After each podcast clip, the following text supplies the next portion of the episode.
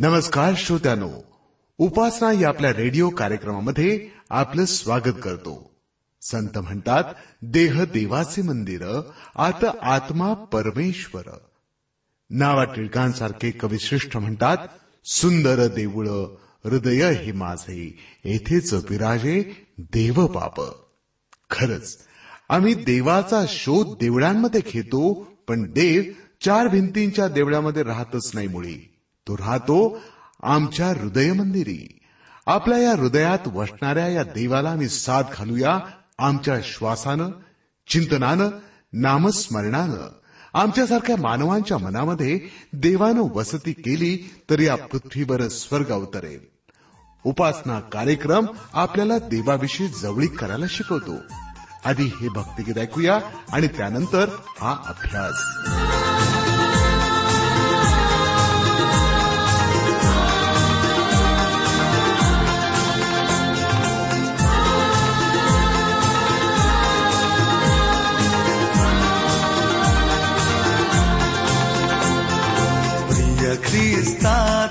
पदार्पणातून सुखद दिलासा फुलला. प्रिय ख्रिस्ता तव पदार्पणातून सुखद दिलासा फुलला. मना मनाच्या पाकळ्यातून जीवन गंध सरवळला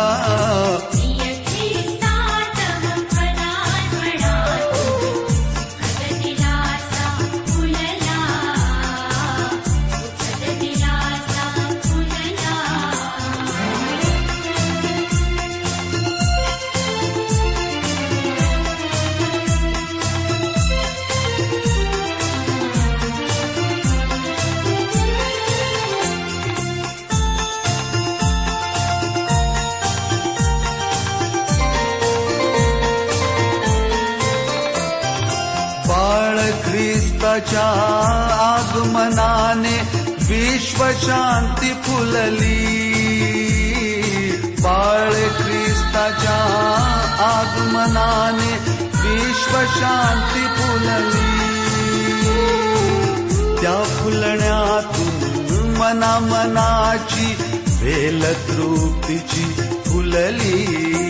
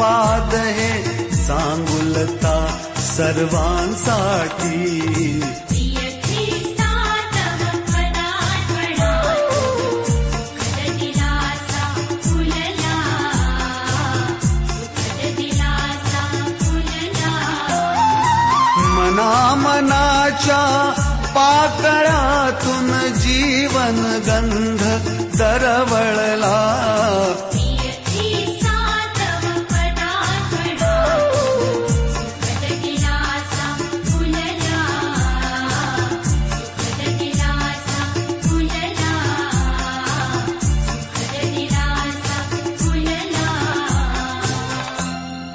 प्रार्थना करूया।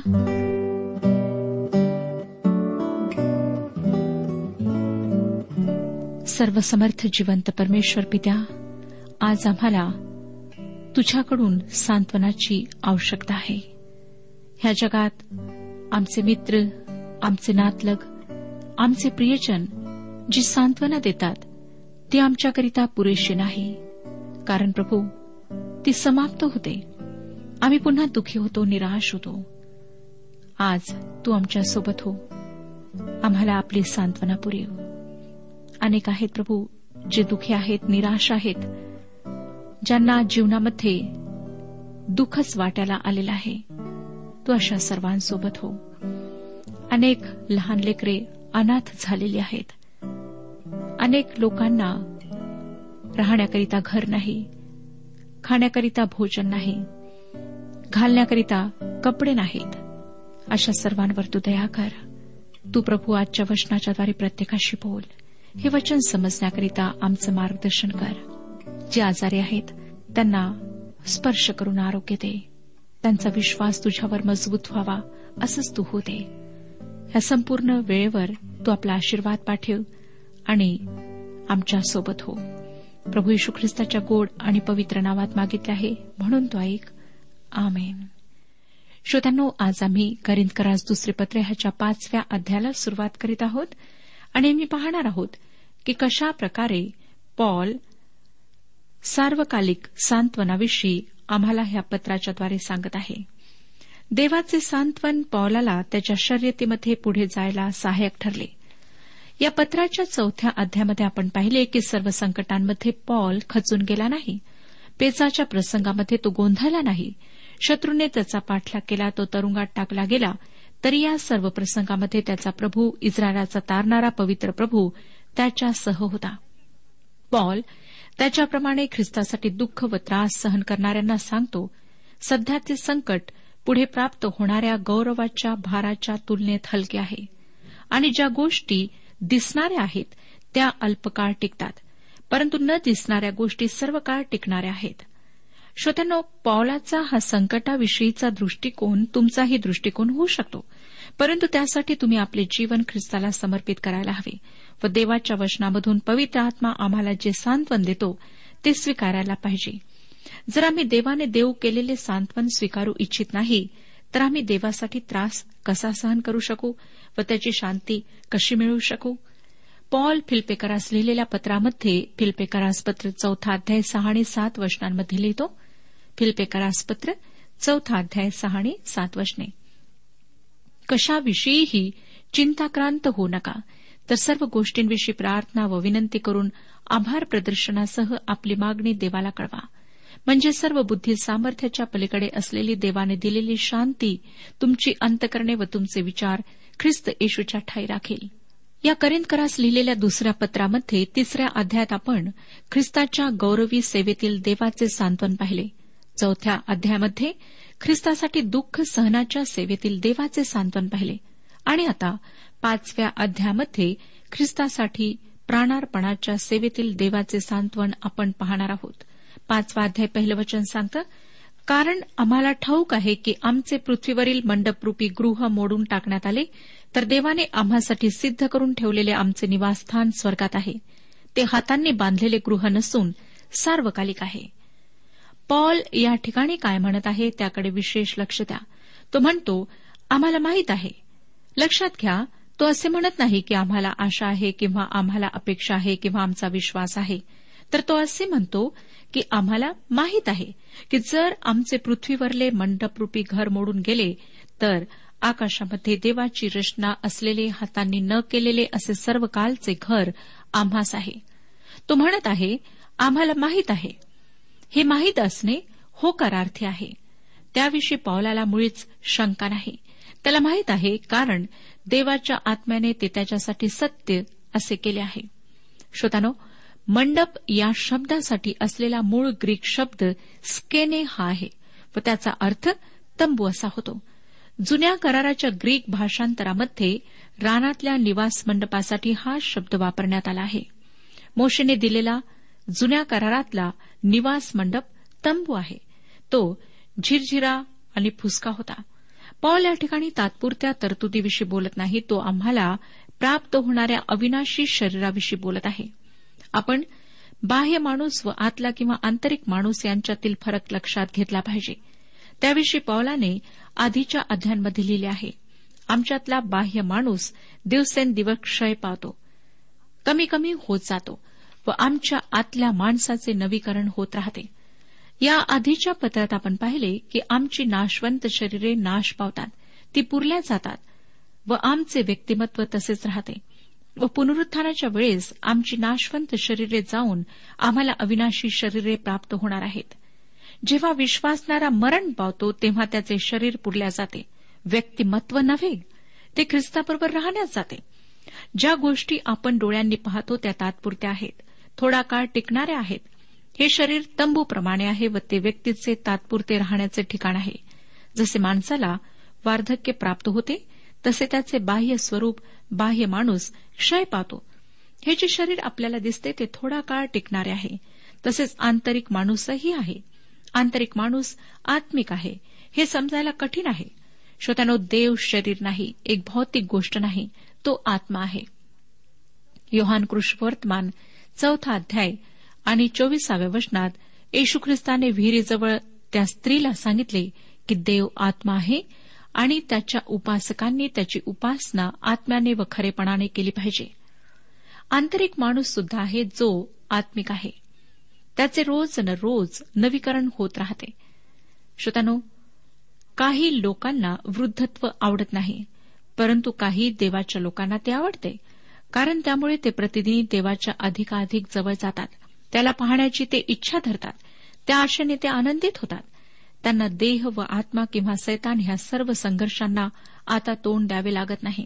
कारण त्यांचे देहरूपी मंडप आता जीर्ण होऊ लागले आहे.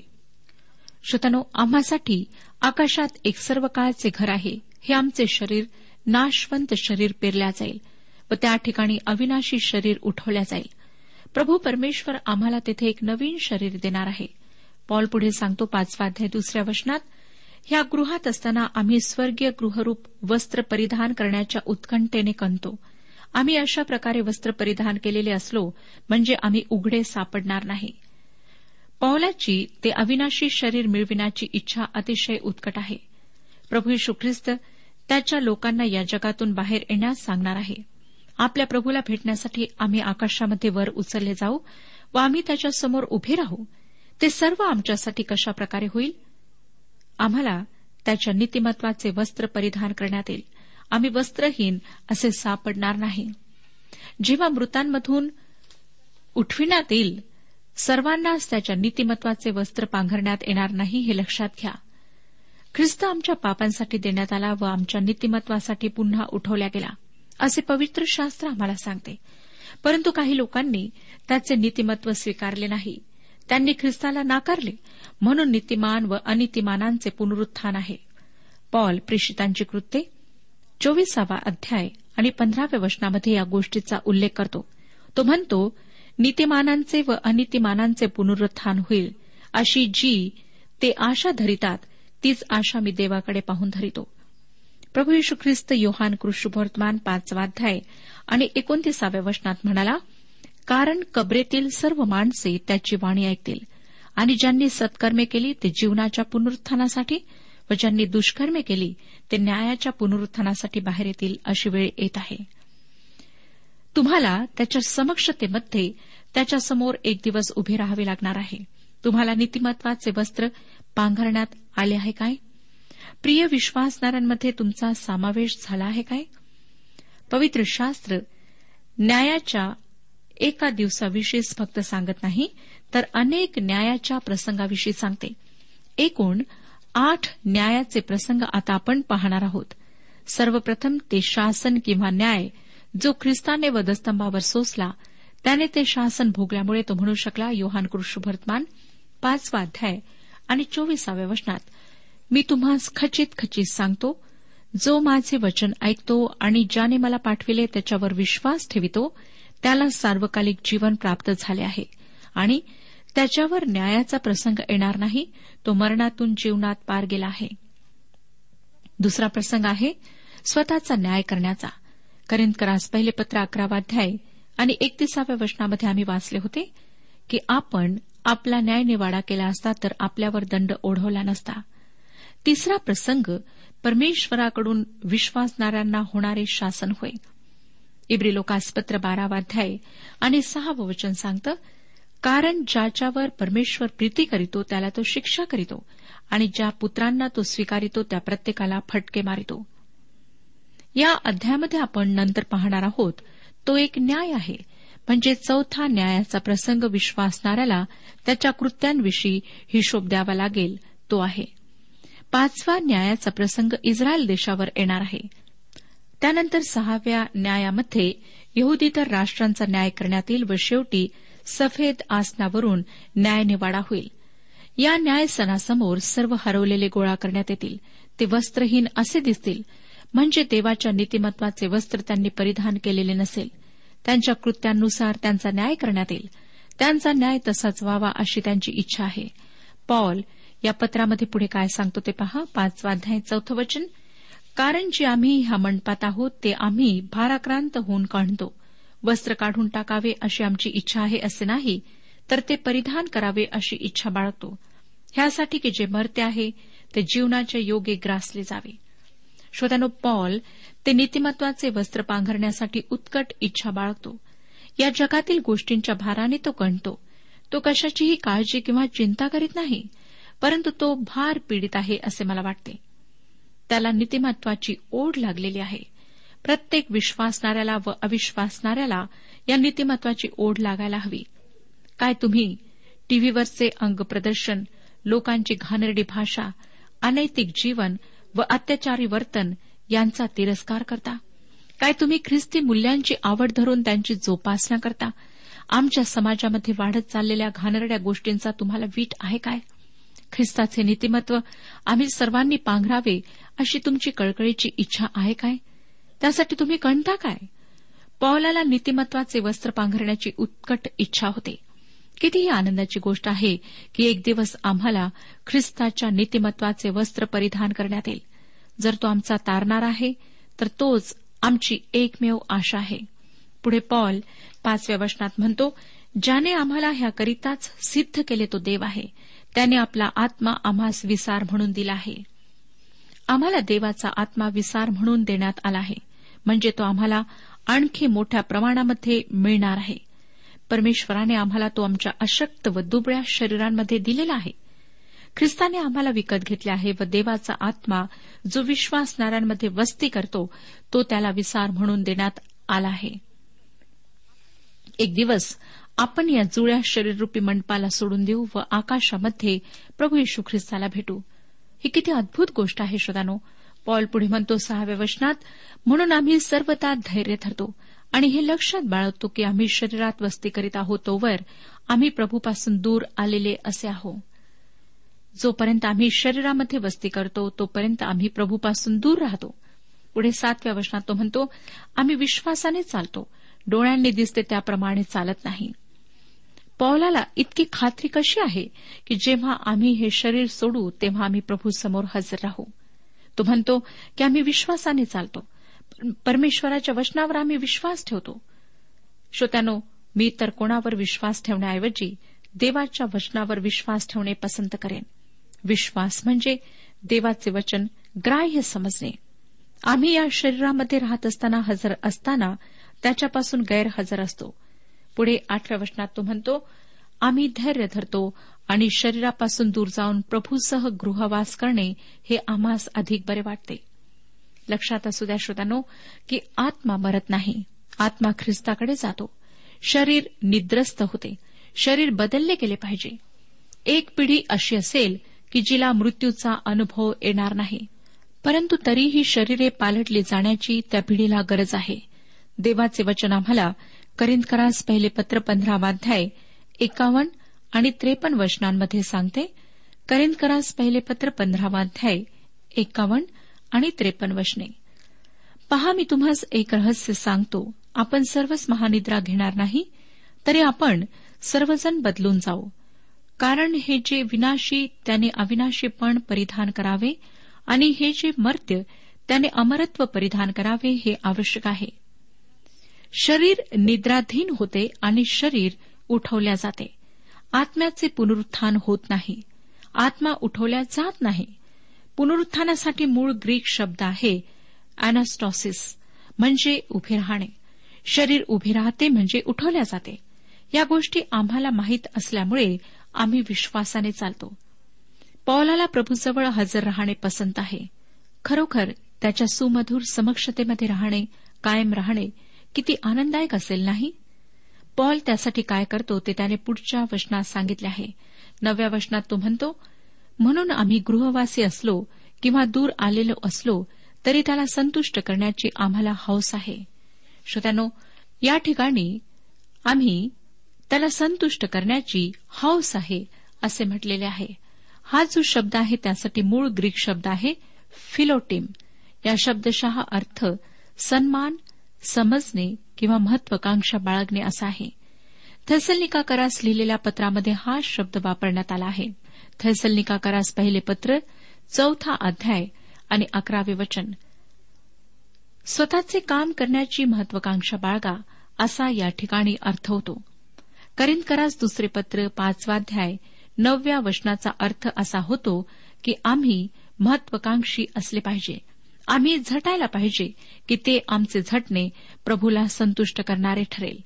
श्रोत्यानो ही महत्वाकांक्षा कोणीतरी महान व्यक्ती होण्याची नाही तर प्रभूला संतुष्ट करण्याची आहे. आम्हाला ख्रिस्तामध्ये मान्य करण्यात आले आहे. पॉल इफिस्करास लिहिलेल्या पत्रामध्ये पहिल्या अध्यायाच्या पाच आणि सहा वचनांमध्ये म्हणतो त्याने आपल्या मनाच्या संकल्पाप्रमाणे आपल्याला येशू ख्रिस्ताच्याद्वारे स्वतःचे दत्तक होण्याकरिता प्रेमाने पूर्वीच नेमिले होते. त्याच्या कृपेच्या गौरवाची स्तुती व्हावी म्हणून हे झाले. ही कृपा त्याने आपल्यावर त्या प्रियकराच्या ठाई विपुलतेने केली आहे. मला ख्रिस्तामध्ये स्वीकारल्या गेले आहे. हेच माझे देवासमोर स्थान आहे. प्रभुदेव मला ख्रिस्तामध्ये पाहतो. माझ्यासाठी ख्रिस्त ते सर्व काही झालेलं आहे ज्याची मला गरज आहे. तो माझ्यासाठी सुज्ञता नीतिमत्व पवित्रीकरण आणि तारण झाला आहे. तो माझी परिपूर्णता आहे. प्रभू परमेश्वर मला ख्रिस्तामध्ये पाहतो. मी ख्रिस्तामध्ये पूर्ण आहे. श्रोत्यानो पूर्णतेमध्ये तुम्ही कशाचीही भर घालू शकत नाही. एखाद्या व्यक्तीजवळ शंभर टक्के असतील तर त्याच्याजवळ ते सर्वच्या सर्व आहेत. आम्ही जे ख्रिस्तामध्ये स्वीकारल्या गेलो आहोत ते ख्रिस्ती प्रियजनांमध्येही स्वीकारल्या गेलो आहोत. सर्व विश्वासणाऱ्यांचे ख्रिस्तामध्ये स्वीकारले जाणे हेच स्थान आहे. ख्रिस्ताने आमचा स्वीकार करणे ही एक वेगळी गोष्ट आहे. ह्या गोष्टीचा संबंध आमची स्थिती व आमचे ख्रिस्ती जीवन यांच्याशी संबंधित आहे. आम्ही ख्रिस्तासाठी जगतो काय? त्याने आमचा स्वीकार करावा ही आमची महत्वाकांक्षा आहे काय? त्याला संतुष्ट करणे हे आमचे ध्येय आहे काय? त्यासाठी आम्ही झटतो काय? श्रोत्यानो ख्रिस्ताने आमचा स्वीकार करावा यासाठी आम्ही कोणी मोठी व्यक्ती व्हायला पाहिजे असे नाही. बऱ्याच लोकांना वाटतं की ते इतरांवर मात करून मोठे उपदेशक झाले तर ते ख्रिस्ताला संतुष्ट करू शकतील. परंतु असं नाही श्रोत्यानो. आम्ही ज्या स्थितीत आहोत त्या स्थितीत जर नम्र होऊन पश्चातापी अंतकरणाने त्याच्याजवळ येतो त्याला आपलं सर्वस्व अर्पित करतो तेव्हा तो आमचा स्वीकार करतो. आणि आम्ही आमच्या जीवनाच्याद्वारे त्याला संतोष होऊ शकतो. कधीकधी आपल्याला वाटतं की देवासाठी काहीतरी महान गोष्ट करावी. परंतु परमेश्वराची इच्छा आहे की आम्ही त्याचे सेवक बनावे. तुम्हाला व मला असे म्हणता आले पाहिजे की प्रभू मला घे मला तयार कर मला तोड आणि तुला जे वाटेल ते तू माझे कर. परमेश्वराने इरमयाच्याद्वारे इरमयाचे पुस्तक पंचेचाळीस अध्याय आणि पाचव्या वचनाच्या पहिल्या भागात हे वचन दिले. तू आपणासाठी मोठाल्या गोष्टीची वांछा करीतोस काय? ती करू नको. पहा मी सर्व मानवांवर अरिष्ट आणीन असे परमेश्वर म्हणतो. मला काय म्हणायचे आहे ते या वचनातून स्पष्ट झाले. तुम्ही स्वतःसाठी मोठ्या गोष्टी करण्याची योजना करीत आहात काय? मंडळांमध्ये पुष्कळ महत्वाकांक्षी उपदेशक असतात. पुष्कळ महत्वाकांक्षी सभासद असतात. महत्वाकांक्षी ख्रिस्ती सेवक असतात. आणि पुष्कळ ख्रिस्ती लोक आहेत जे महत्वाकांक्षी आहेत. परंतु या सर्वांजवळची महत्वाकांक्षा स्वार्थी महत्वाकांक्षा असते. ते ख्रिस्ताला संतुष्ट करू इच्छित नाहीत. मी सर्वांकरिता हे म्हणत नाही परंतु बरेच असे लोक आहेत जे स्वतःला उंच करण्याकरिता झटतात. तुम्हाला देवाचे सेवक व्हायचे आहे काय? तसे असेल तर तुम्ही स्वतःची नव्हे तर देवाची इच्छा पूर्ण करा. त्याला संतुष्ट करण्याचा प्रयत्न करा. त्याचा आनंद तुमचा आनंद होईल. श्रोत्यानो तुम्ही त्याचे सेवक झालात तर त्याच्यासाठी तुम्हाला काहीतरी सिद्ध करता येईल आणि त्यासाठी तो तुम्हाला प्रतिफळही देईल. मला माहीत नाही की आपणापैकी किती लोक आज देवाच्या सेवेत आहेत. जर आजपर्यंत आपण स्वतःकरिता स्वतःला महिमा प्राप्त होण्याकरिता किंवा स्वतःचे नाव उंच करण्याकरिता परमेश्वराची सेवा केलेली आहे तर त्याकरिता क्षमा मागा. आणि परमेश्वराला म्हणा की आजपासून मी तुला संतोषू इच्छितो. आजपासून मी तुझी सेवा करू इच्छित आहे. माझ्या जीवनाच्याद्वारे तुझंच गौरव व्हावं ही माझी इच्छा आहे. स्वतःला परमेश्वरासमोर नम्र करा. त्याच्या हातात आपलं सर्वस्व द्या. मोठ्या मोठ्या गोष्टींवर आपले लक्ष लावू नका परंतु परमेश्वराची तुमच्या जीवनामध्ये काय इच्छा आहे काय उद्देश आहे योजना आहे हे जाणून घेण्याचा प्रयत्न करा. हे आपण कशा प्रकारे जाणून घ्याल? प्रार्थनेमध्ये वेळ घालून. परमेश्वराचं पवित्र वचन वाचून त्यावर मनन करून. तो आपली इच्छा तुम्हाला प्रगट करेल. श्रोत्यानो पॉल जो फार हुशार होता ज्ञानी होता बुद्धिमान होता त्याला स्वतःला परमेश्वरासमोर नम्र करावे लागले. त्याने सर्वस्व ख्रिस्ताच्या हातात सोपविले. आणि ख्रिस्ताने त्याचा फार महान अशा रीतीने उपयोग करून घेतला. अनेकांना त्याच्या सेवेमुळे आशीर्वाद मिळाला. अनेकांनी ख्रिस्ताला आपले जीवन समर्पित केले. आज सुद्धा त्याने लिहिलेली पत्रे लोकांच्या जीवनात कार्य करीत आहेत. काय आपणाला सुद्धा असे फलदायी जीवन प्राप्त व्हावे अशी इच्छा आहे? तर आपले समर्पण ख्रिस्ताच्या हातात करा. नम्र व्हा आणि त्याला तुमच्या जीवनाच्याद्वारे कार्य करू द्या. परमेश्वर आपला सर्वांस आशीर्वाद देऊ.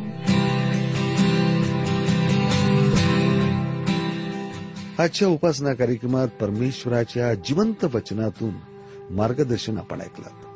आजच्या या वचनातून आपणास काही आशीर्वाद मिळाला असेल यात काही शंका नाही. सुदैव हो जीवनविषयक काही शंका असल्यास किंवा काही प्रश्न असल्यास किंवा काही प्रार्थना निवेदन असल्यास पत्राद्वारे आम्हास अवश्य कळवा. आम्हाला अगदी आनंदच होईल.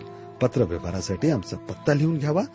कार्यक्रम उपासना पोस्ट बॉक्स क्रमांक एक शून्य दोन बेझनबाग नागपूर पिनकोड क्रमांक चार चार शून्य शून्य शून्य चार.